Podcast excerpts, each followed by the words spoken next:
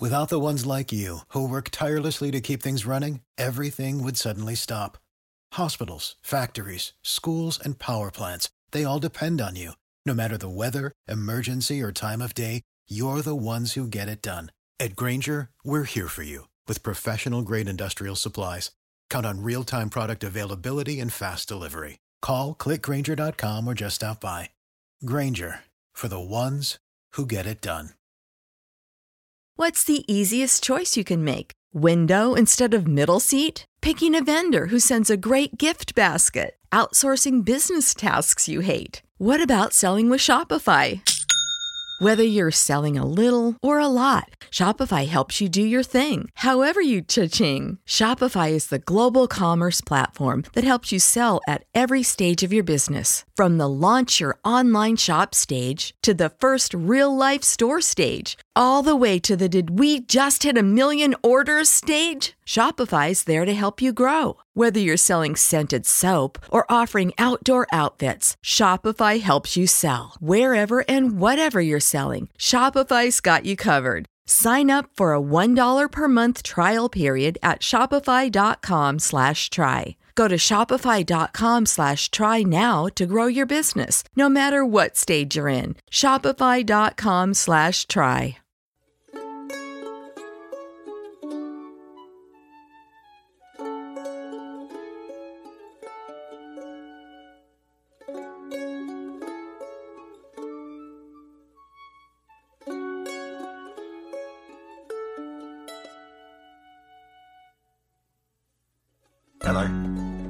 To the Latin American History Podcast. Episode 51 Coronavirus Economics in Latin America.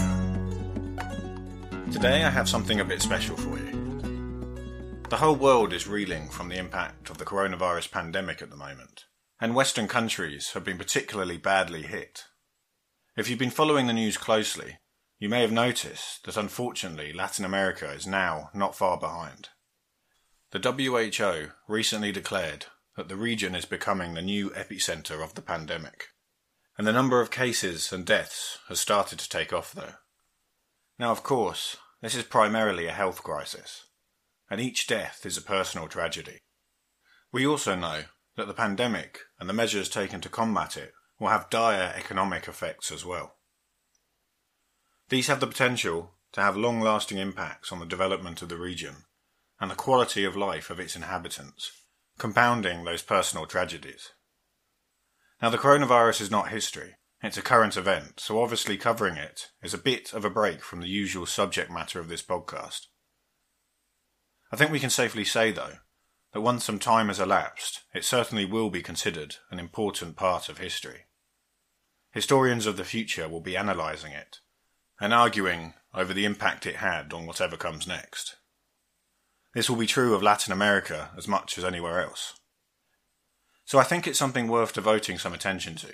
And luckily enough, I was able to record a conversation with someone perfectly placed to talk about it. Walter Molano is an economist who knows the region and its economics intimately. He is the chief economist at BCP Securities, and he also heads the company's research department. His focus is on emerging markets, particularly Latin America.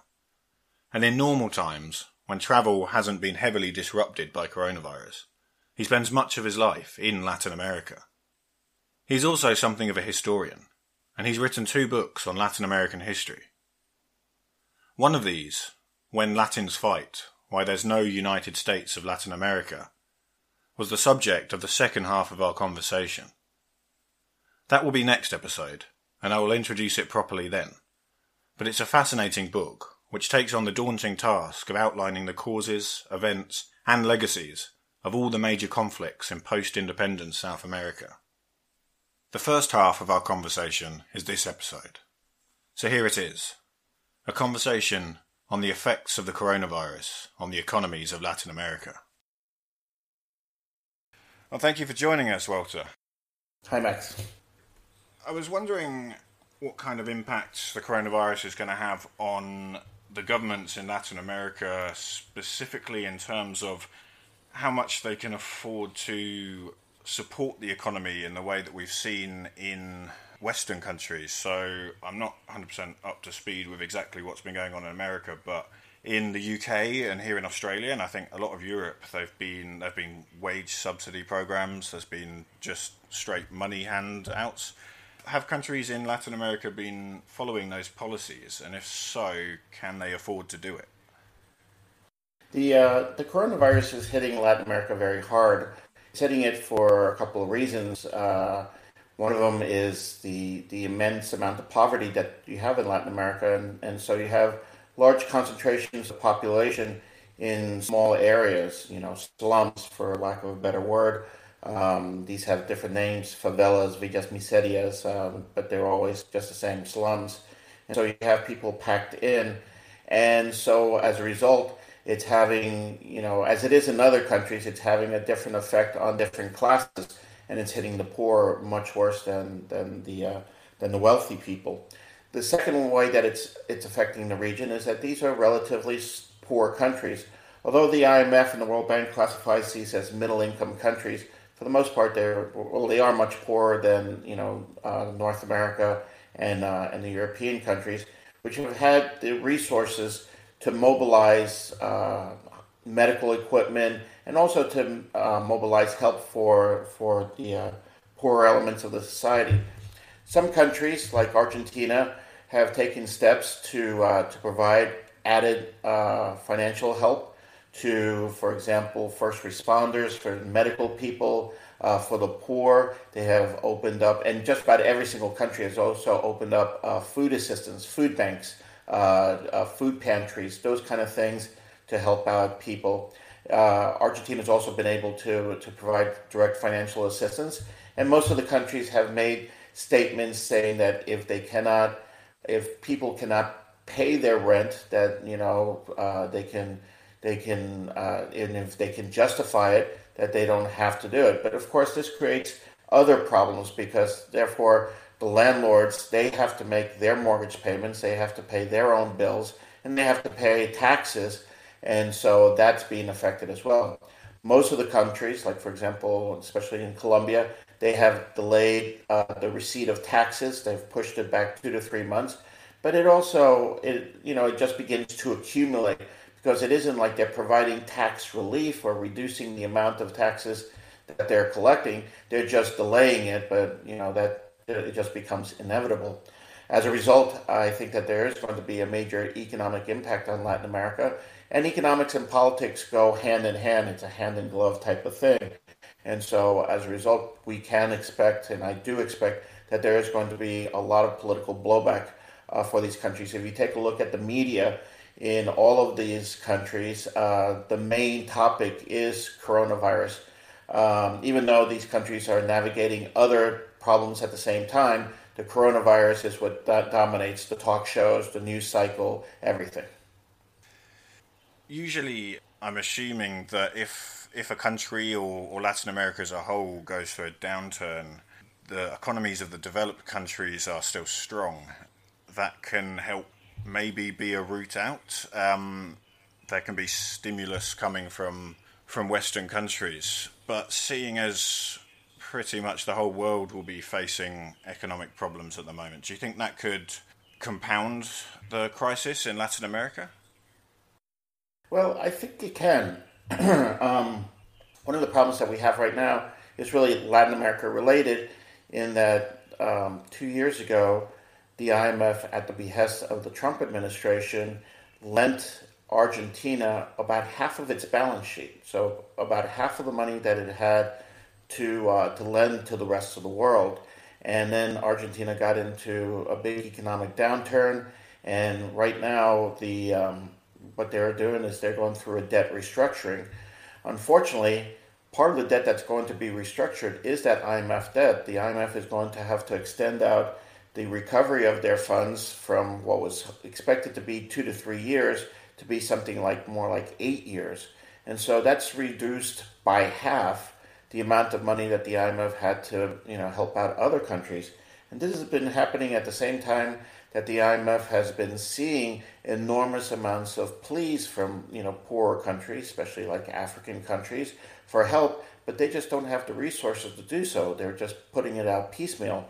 So the major institutions that the West had set up, the developed countries had set up to help out developing countries, which was the IMF and the World Bank, are now grossly underfunded, really due to domestic politics, and you just you can't just blame Trump for that. Uh, also, the Europeans are, are partially to blame, and that's creating a vacuum.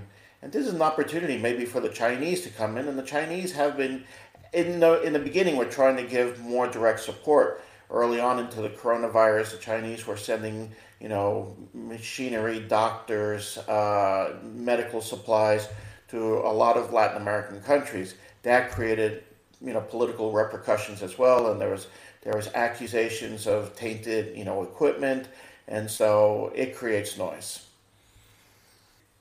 You mentioned Argentina already had a debt restructuring going on there. Are there, are there any other big economic stories that were already happening um, before the, the pandemic hit? And how do you think that the pandemic will affect them? The other major economic story in the region, as far as debt goes, is Ecuador. Ecuador was already flailing for some time. About 20 years ago, Ecuador decided to abandon its currency uh, and adopt the dollar. Uh, and it did so on, on the argument that about 70% of its income came from oil, which is a dollar um, denominated uh, um, uh, commodity.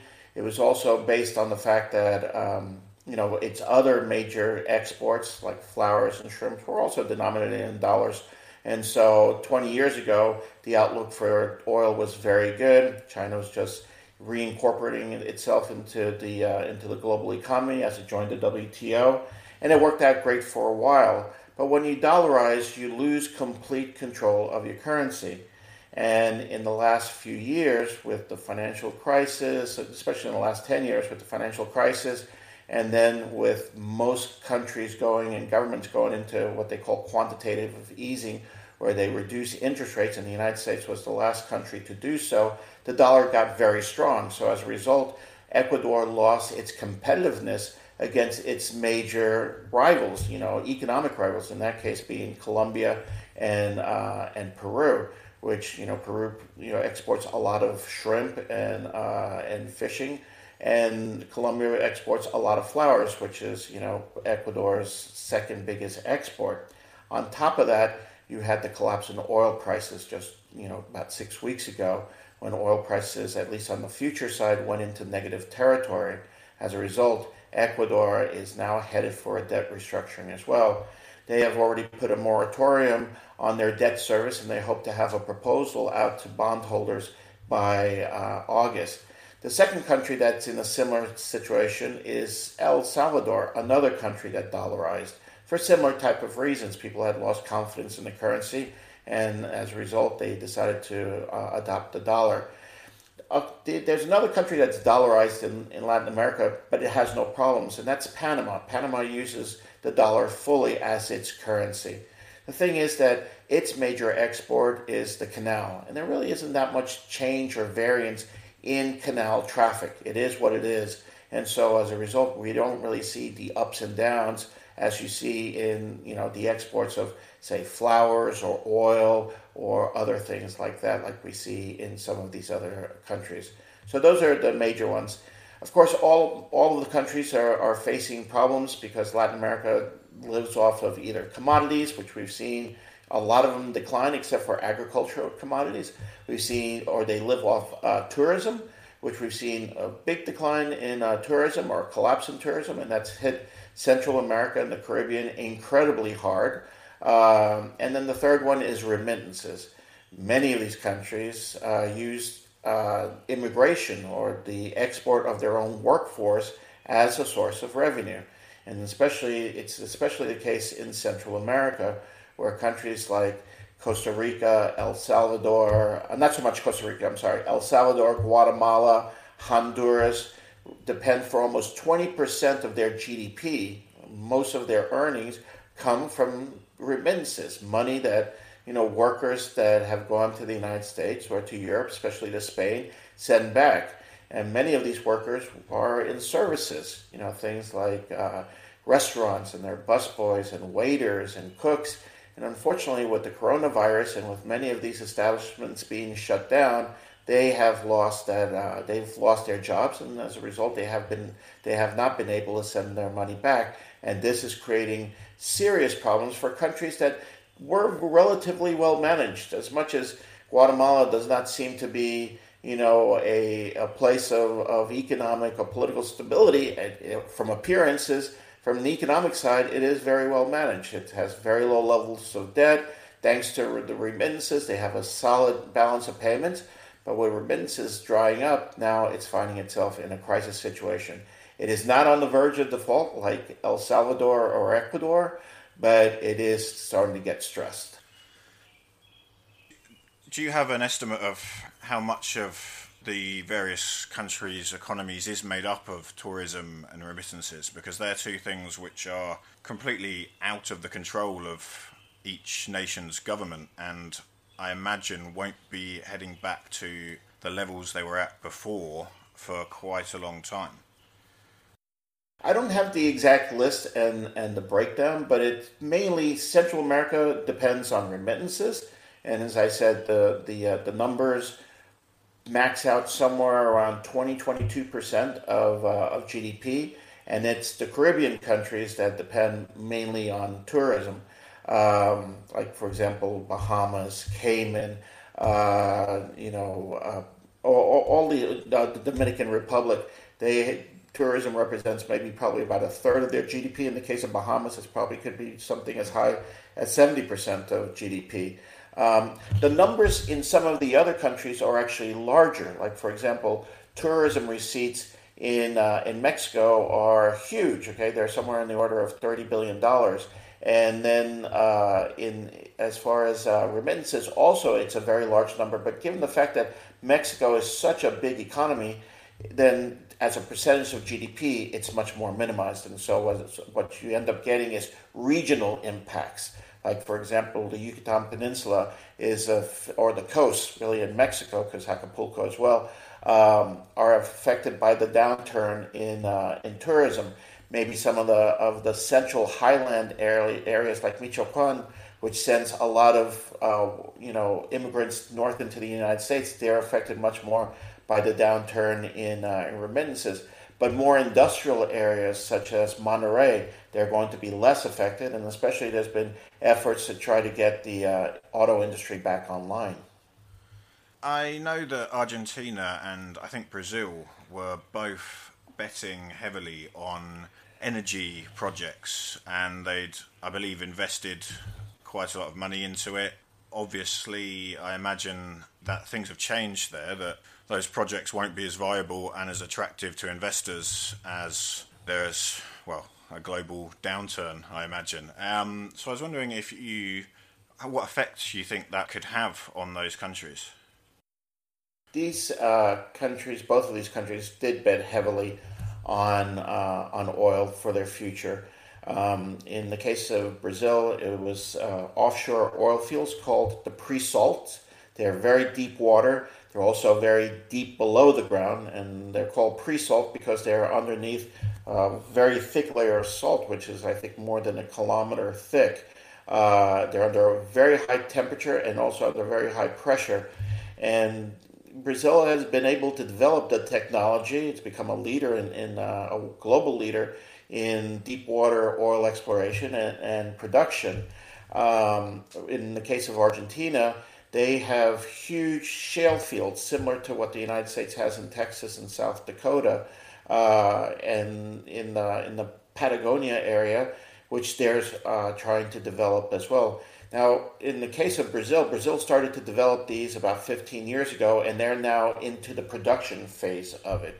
In the case of Argentina, they are still kind of in the greenfield uh, stage, meaning that they're barely right now starting to get them online.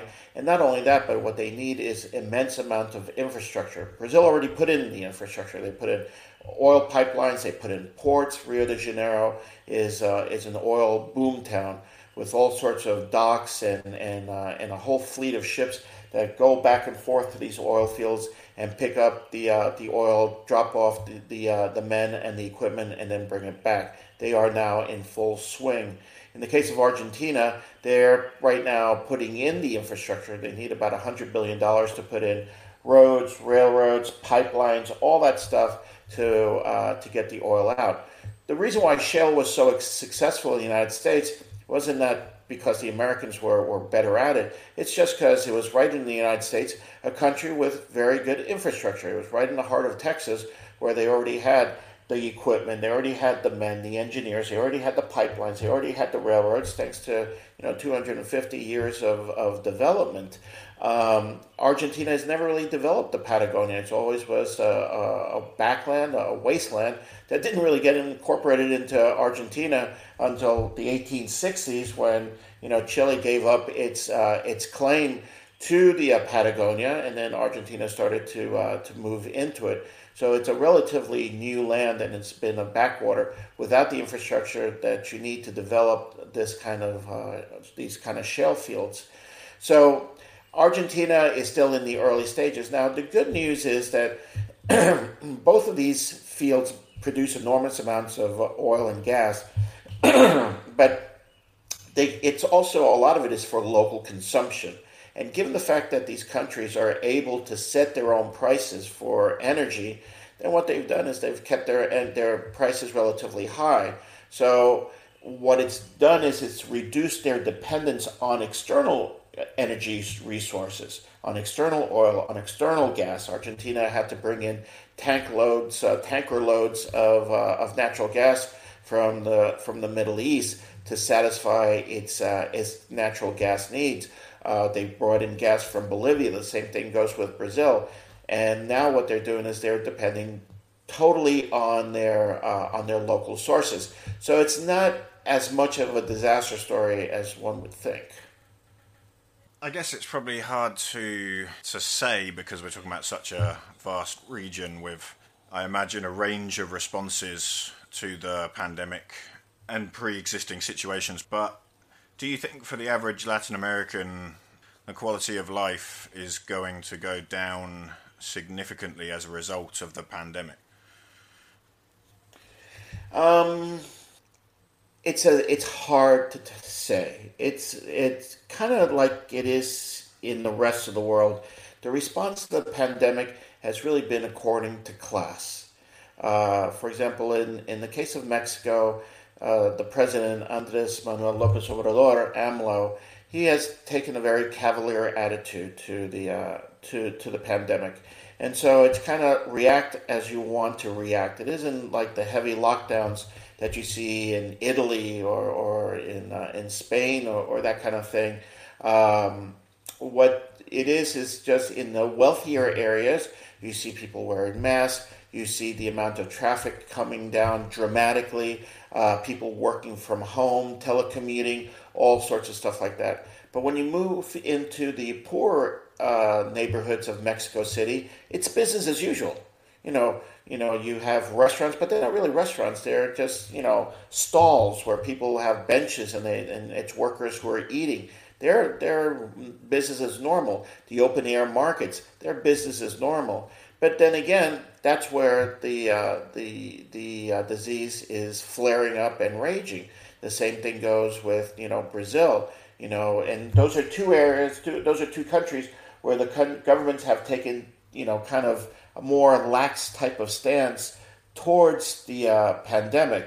And so, as a result, those are also two of the countries which have seen the most infections and the most deaths. And the last statistic I saw, I think that Brazil is number three or number two now in the number of deaths uh, caused by the uh, coronavirus. So the the quality of life, I think, has changed, but it depends on where you are. Uh, in the poorer areas, it hasn't changed that much. In the in the richer areas or the wealthier areas, it has.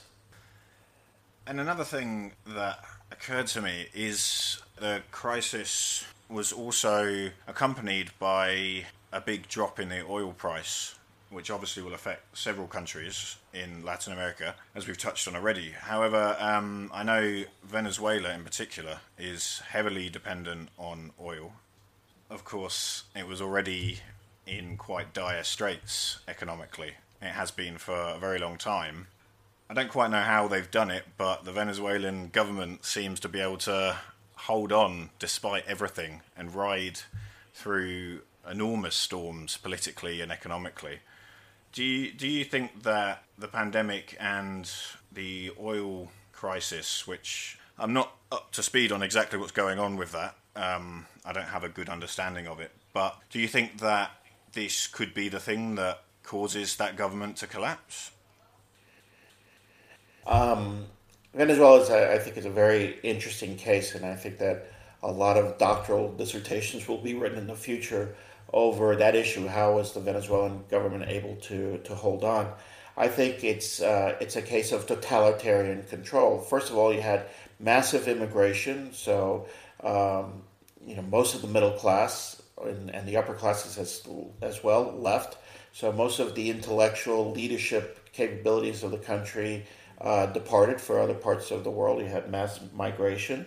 Uh, the second thing is you had the enormous amount of experience from Cuba that was shared directly with uh, with with, uh, with, Venezuela, and so they were able to bring in the know-how and the techniques to have complete totalitarian control of all of the I guess, uh, power levers in the in the country, especially over the, the military. The military is heavily, heavily uh, supervised and monitored. Uh, people's homes are bugged, telephone lines are tapped. Uh, there's they've been completely infiltrated, and there's constant purges of um, of military people who have you know seditious type of leanings or conspiring, and so as a result, they've been able to, to control it completely. What we have found, you know, time and time again, is that when you when you place embargoes on countries, what you really do is you empower countries because when a country, when a government has got, you know, the more control it has over distribution of goods and services, the more control it has over the population. And placing embargoes on Venezuela, as the United States did over the course of the last three years, or maybe even more, then what it did is it gave the government full control over the distribution of food, of goods, of currency, of, of basic services. So you can cower and, and, and force and coerce populations to do and bend at your will. I think that the only end to Venezuela, unfortunately, is going to have to be some kind of armed intervention by an external force. And I just don't see any government right now in the region that is willing to partake in in, in, in an event like that. So, do we have any idea about how badly Venezuela's been hit and how how much worse can the economy get from its pre-pandemic state? Um, I think that it. When you say the word, when you use the word "hit," you what you're talking about is a, a move in relative position, and I just think that Venezuela was so poorly off. It was so bad off that nothing really changed. You know, the uh, the country has got um, had seen a, a complete collapse of its oil production due to the lack of replacement parts, equipment, talent, engineers, all these people who had left. So it was just a trickle of oil that was coming out. Uh, the the amount of oil money that does come in is from you know basically uh, China and, and Russia that have then grabbed large parts of the oil industry. I think that it's in their interest to make sure, in their political interest vis-a-vis the United States, to keep Venezuela afloat. So, you know, with a very small amount of money, they're doing so. And again, the country which has the most interest in seeing Venezuela survive is Cuba in in its current form. I mean, they want to see it survive under under this type of regime because Venezuela is the only factor that keeps Cuba afloat. Cuba no longer gets you know economic support from Russia or never really got it from uh, from China, but it is the oil that that Venezuela gives to uh, to Cuba that allows it to keep on functioning and also gives it a source of revenue for exports. So therefore, Cuba is providing all of its resources as much as it can uh, to make sure that this regime survives.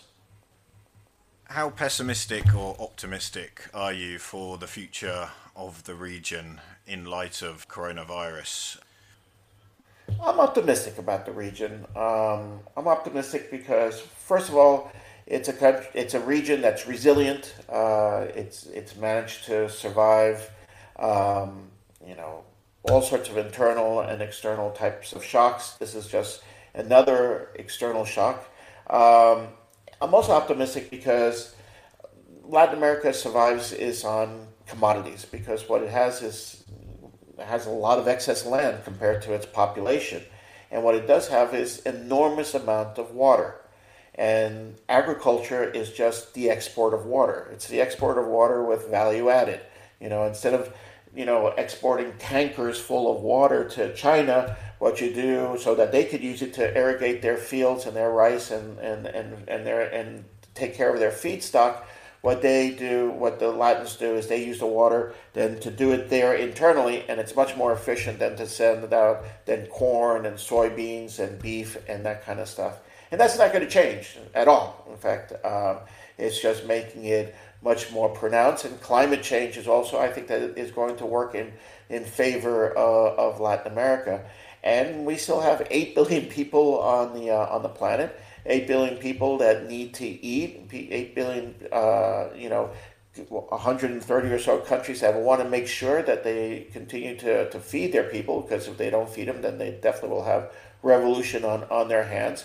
And so, you know, if you take a look at most of the Latin American countries, just about every single Latin American country, they're all net exporters of agricultural goods, and I think that is going to continue. Well, that's a nice positive note to end on. Um, thank you for coming on the podcast. Thanks a lot, Max. It's been fun. You've been listening to the Latin American History Podcast, written and recorded by Max Serjeant. For more information, visit the website www.maxserjeant.com slash the history of Latin America. And that's spelt M-A-X-S-E-R-J-E-A-N-T. If you have any comments or questions, feel free to get in contact at History of Latin America podcast at gmail.com. You can also find the Facebook page by searching for the Latin American History Podcast. The Twitter handle is at History Latin AM, and if you've liked the show, you can help out by leaving a review on iTunes.